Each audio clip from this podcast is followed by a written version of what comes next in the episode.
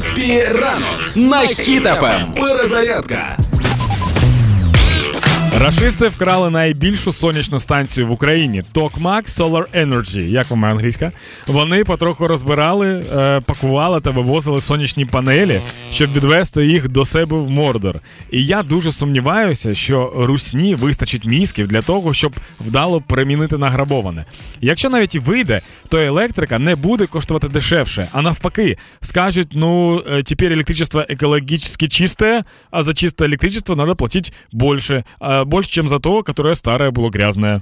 Тож еріфіані будуть сплачувати більш, і так буде продовжуватися до тих пір, поки грошей не вистачить навіть на лампочку. А люстра, що стерчить зі стелі, буде файна тільки для того, щоб повіситися, і все. Тому продовжуємо, тому проводжаємо награбоване е, в світле російське майбутнє. Щодо нас, то на нас чекає насправді світле майбутнє. І це не кліше, щоб вас, типу, всіх підбадьорити, а серйозно, бо розвитку нашої країни сприяє багато інших країн. Якщо казати про сонячні панелі, то Ілон Маск вже займається цим питанням. І це тільки частина того ставлення до сучасної прогресивної держави. Допомагаємо одне одному та підтримуємо наших воїнів. Слава Україні!